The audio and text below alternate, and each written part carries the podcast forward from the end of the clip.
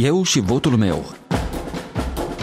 Electorala 2020 Bine v-am găsit! Astăzi e zi de marți, 17 noiembrie. Sunt Valentina Ursu și vă invit să ascultați emisiunea post-electorală la Radio Europa Liberă. Începem cu buletinul de știri, redactat și prezentat de la Praga de Ileana Giurchescu. Președintele Armeniei, Armen Sarkisian, a cerut luni seară organizarea de alegeri generale anticipate, necesare, în opinia sa, pentru a scoate țara din criza politică provocată de acordul de pace cu Azerbaijan, prin care s-a pus capăt recentelor lupte din enclava separatistă Nagorno-Karabakh, obligând Armenia să cedeze regiuni din enclavă și din vecinătate.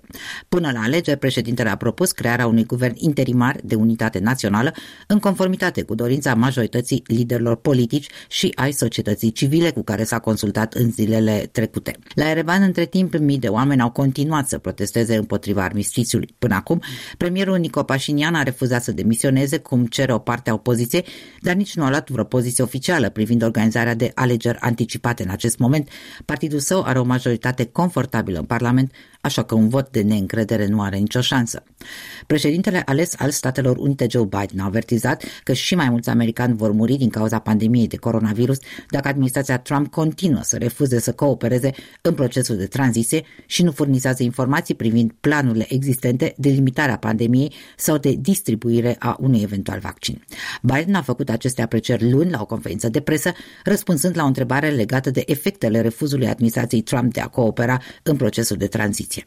Președintele în exercițiu continuă să susțină că alegerile prezidențiale din 3 noiembrie câștigate de Biden au fost fraudate, fără a aduce însă nicio dovadă substanțială. Între timp, rata contaminărilor cu COVID-19 în Statele Unite a trecut de 130.000 de contaminări pe zi, iar până la sfârșitul acestei săptămâni este de așteptat ca numărul deceselor legate de pandemie să treacă de 250.000. Până acum două firme, Pfizer, BioNTech și Moderna, au anunțat că vaccinele lor experimentale au o eficiență de peste 90% și vor cere omologarea de urgență pe piața americană. Chiar dacă aceste vaccinuri vor începe să fie produse masă, a avertizat președintele ales al Statelor Unite, campania de distribuire și vaccinare va fi extrem de complicată. Știri la orice oră găsiți și pe net la moldova.europalibera.org. Duminică, cetățenii Republicii Moldova au ales-o pe Maia Sandu, candidat pro-euro european și reformist în fața președintelui în funcție pro-rus Igor Dodon pentru a conduce țara pentru următorii patru ani. L-am întrebat pe analistul occidental Vladimir Socor care este moștenirea pe care o ia Maia Sandu venind la cărma țării. Moștenirea este extrem de dificilă și de aceea nu trebuie să ne facem uh, iluzii că îmbunătățirile vor veni foarte repede. Doamna Sandu, de fapt, preia moștenirea lăsată de Vladimir Plahotniuc. Schemele de corupție încă nu au fost uh, înlăturate, mai ales coruperea și pervertirea justiției și a procuraturii, aceasta este moștenirea lui Plahotniuc în primul rând și ea continuă, încă nu s-a venit de hack acestei uh, probleme. Înapoierea economică, faptul că în timpul uh, lui Plahotniuc politicile economice au fost calculate în așa fel încât să descurajeze investițiile străine pentru a favoriza monopolurile patronate de sistemul lui Plahotniuc. Chiar și domnul Dodon ca președinte și bineînțeles guvernul prezidat de domnul Chicu și ei au fost moștenitorii și ei au moștenit ceea ce a lăsat uh, domnul Plahotniuc, de aceea ar fi nedrept să blamăm fie pe Dodon, fie guvernul Chicu pentru greutățile economice. Ei au moștenit ceea ce a lăsat la Odniuc. Și acum această moștenire cade în uh, sărcinarea noului guvern, cel pe care îl va forma doamna Aia Sandu ca președintă. Această victorie a liderii PAS, Maia Sandu, ar putea să înceapă o declanșare a unei lupte aprigi între instituțiile statului, pentru că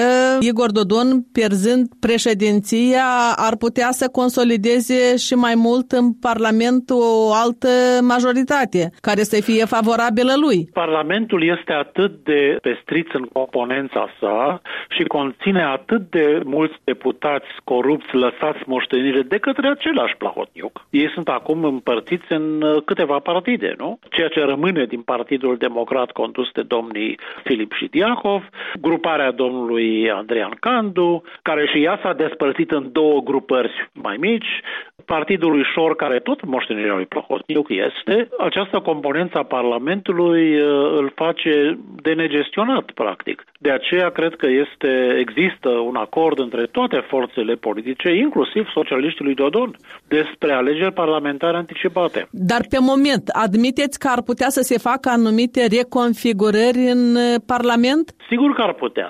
PSRM cu deputații uh, Partidului Șor ar putea să constituie o majoritate și ce ar însemna o asemenea împerechere? aritmetic, sigur, domnul Dodon poate să încropească o majoritate aritmetică. L-ar avantaja să fie împreună cu deputații lui Ilan Șor? Tocmai că nu. Cred că ar fi uh, moartea politică a domnului Dodon. S-ar compromite în uh, ochii propriului său electorat. Din Parlament, tot mai multe voci spun că nu ar agrea neapărat scenariul declanșării alegerilor parlamentare anticipate. Cine astăzi ar mai fi interesat să se ajungă la alegerile parlamentare anticipate, în conformitate cu norma constituțională? Platforma Da și rămășița Partidului Democrat, adică domnii Diacov și Filip, sunt partidele care care ar pierde în alegerile parlamentare anticipate și de aceea nu au interesul ca aceste alegeri anticipate să aibă loc. Dar uh, Parlamentul actual este complet nefuncțional, constă din prea mulți deputați uh, corupți și transfugi.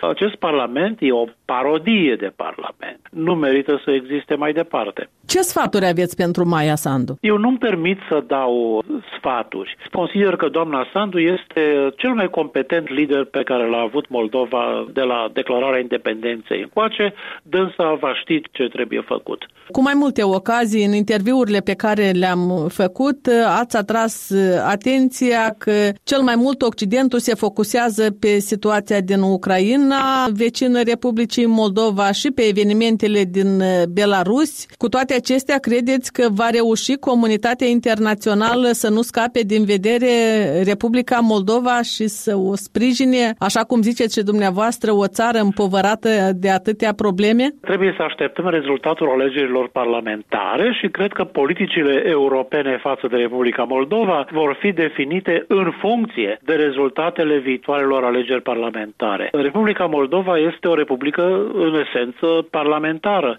Împuternicirile președinției sunt limitate. De aceea reformele nu pot avea loc în deplină măsură cu actualul parlament. Actualul parlament va limita libertatea de acțiune a președinției în persoana doamnei Maie Sandu. Și va încerca uh, să o saboteze? Cu siguranță. Ziceți că deznodământul ar fi alegerile parlamentare anticipate, dar ele cel mai probabil vor putea să aibă loc abia în anul viitor. Jumătate, da, la primăvară. Jumătate de an totuși e o perioadă în care Republica Moldova pierde. Da, de acord. Vor fi câteva luni, o jumătate de ani pierdute până se pot organiza alegeri parlamentare uh, anticipate a fost opinia analistului occidental stabilit la Berlin, Vladimir Socor. Un alt punct de vedere de la Kiev. Fostul deputat în Rada Supremă, Ion Popescu, asociat onorific al adunării parlamentare a Consiliului Europei, președinte al Uniunii Interregionale Comunitatea Românească din Ucraina, e de părere că președinții Volodymyr Zelensky și Maia Sandu ar putea ajuta cele două state, Ucraina și Republica Moldova, să se apropie mai mult de Uniunea Europeană, dar spune că factorul internațional internațional nu e de neglijat. Va depinde și de conjunctura internațională,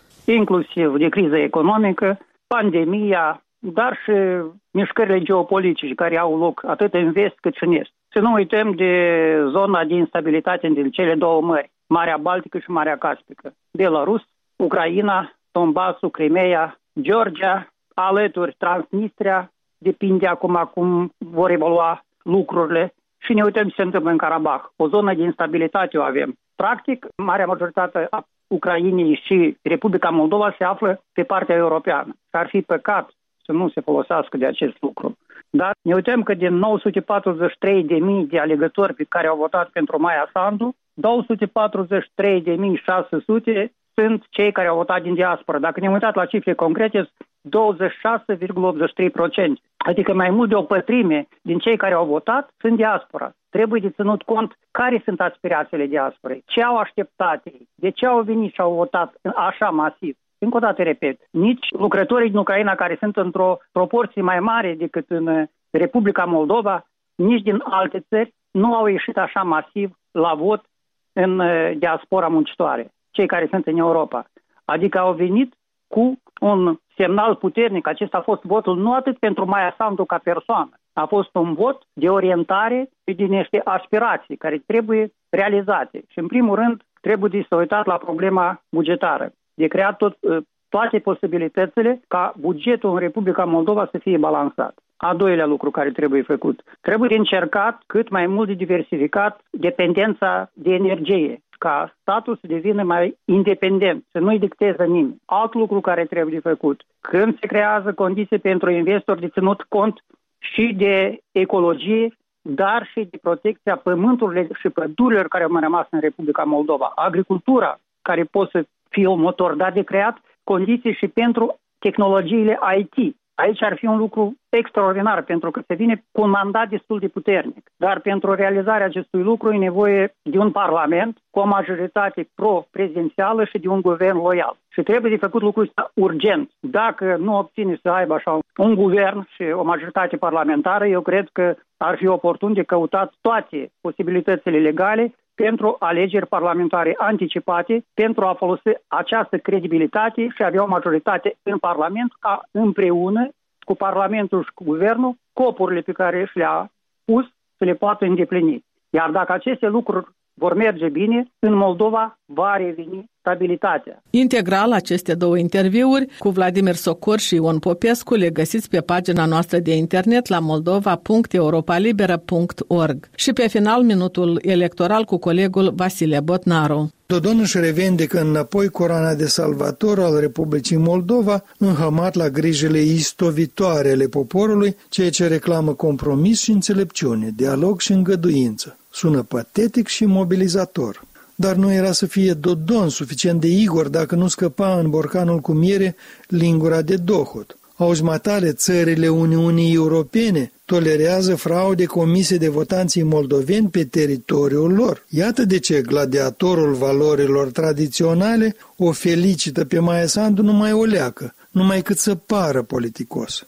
adică prealabil ca și rezultatele și preventiv ca războiul propagandistic cu utilizarea celor mai josnice și perfide arme. Război purtat nu doar împotriva Maiei Sandu, ci contra tuturor femeilor care îndrăznesc să creadă că pot surclasa bărbații într-o competiție politică. Război pierdut la o diferență zdrobitoare, ce i-a determinat pe ortacii candidatului socialist Ion Chicu și Ion Ceban să scoată jobenele în fața celei pe care au poreclit-o cu toate cuvintele ce le veneau la gură. De altfel, cele două cuvinte cu amortizor folosite de Igor Dodon au reanimat discuțiile internautice despre discernământul oratoric al președintelui în exercițiu, care mereu încearcă să-l imite pe Voronin, dar nu iese decât o ceastușcă cu Kalashnikov în loc de rimă. Am să vă spun eu dacă va fi nevoie să ieșim în stradă, a avertizat Igor Dodon exact în mijlocul îndemnului pacifist, ca toată lumea să păstreze calmul și să nu destabilizeze situația. Ce efecte va produce noul discurs al unui Dodon postelectoral urmează să vedem. Deocamdată însă a trezit curiozitatea psihanaliștilor. Am ajuns la concluzia prealabilă că Igor Dodon abia așteaptă să declanșeze o vendetă parlamentară după ce va reveni în funcția de președinte al PSRM la rugămintea unanimă a deputaților socialiști și din dorința preventivă a membrilor de rând ai partidului pe care numai decât o vor exprima exprima la un foarte probabil congres congres al pisicilor ce vor să cadă în picioare. Între timp, rața beteagă, cum se numește în limbaj politologic, un perdant înainte să părăsească funcția, stoarce cuvinte de devotament din posturile de televiziune loiale ca să retușeze câtuși de puțin diagnosticul politic pe care i l-a scris pe frunte Jirinovski. Zădarnică strădanie după ce Kremlinul a și trimis la Chișinău două buchete de flori galbene, unul de bun venit pentru Maia Sandu și altul de adio pentru Igor Nicolae. Nicolaevici. Punem punct aici. Valentina Ursu vă mulțumește pentru atenție. Ne auzim și mâine la ora 13, eu și votul meu, o emisiune post-electorală pe care o difuzăm până vineri. Aici Radio Europa Liberă.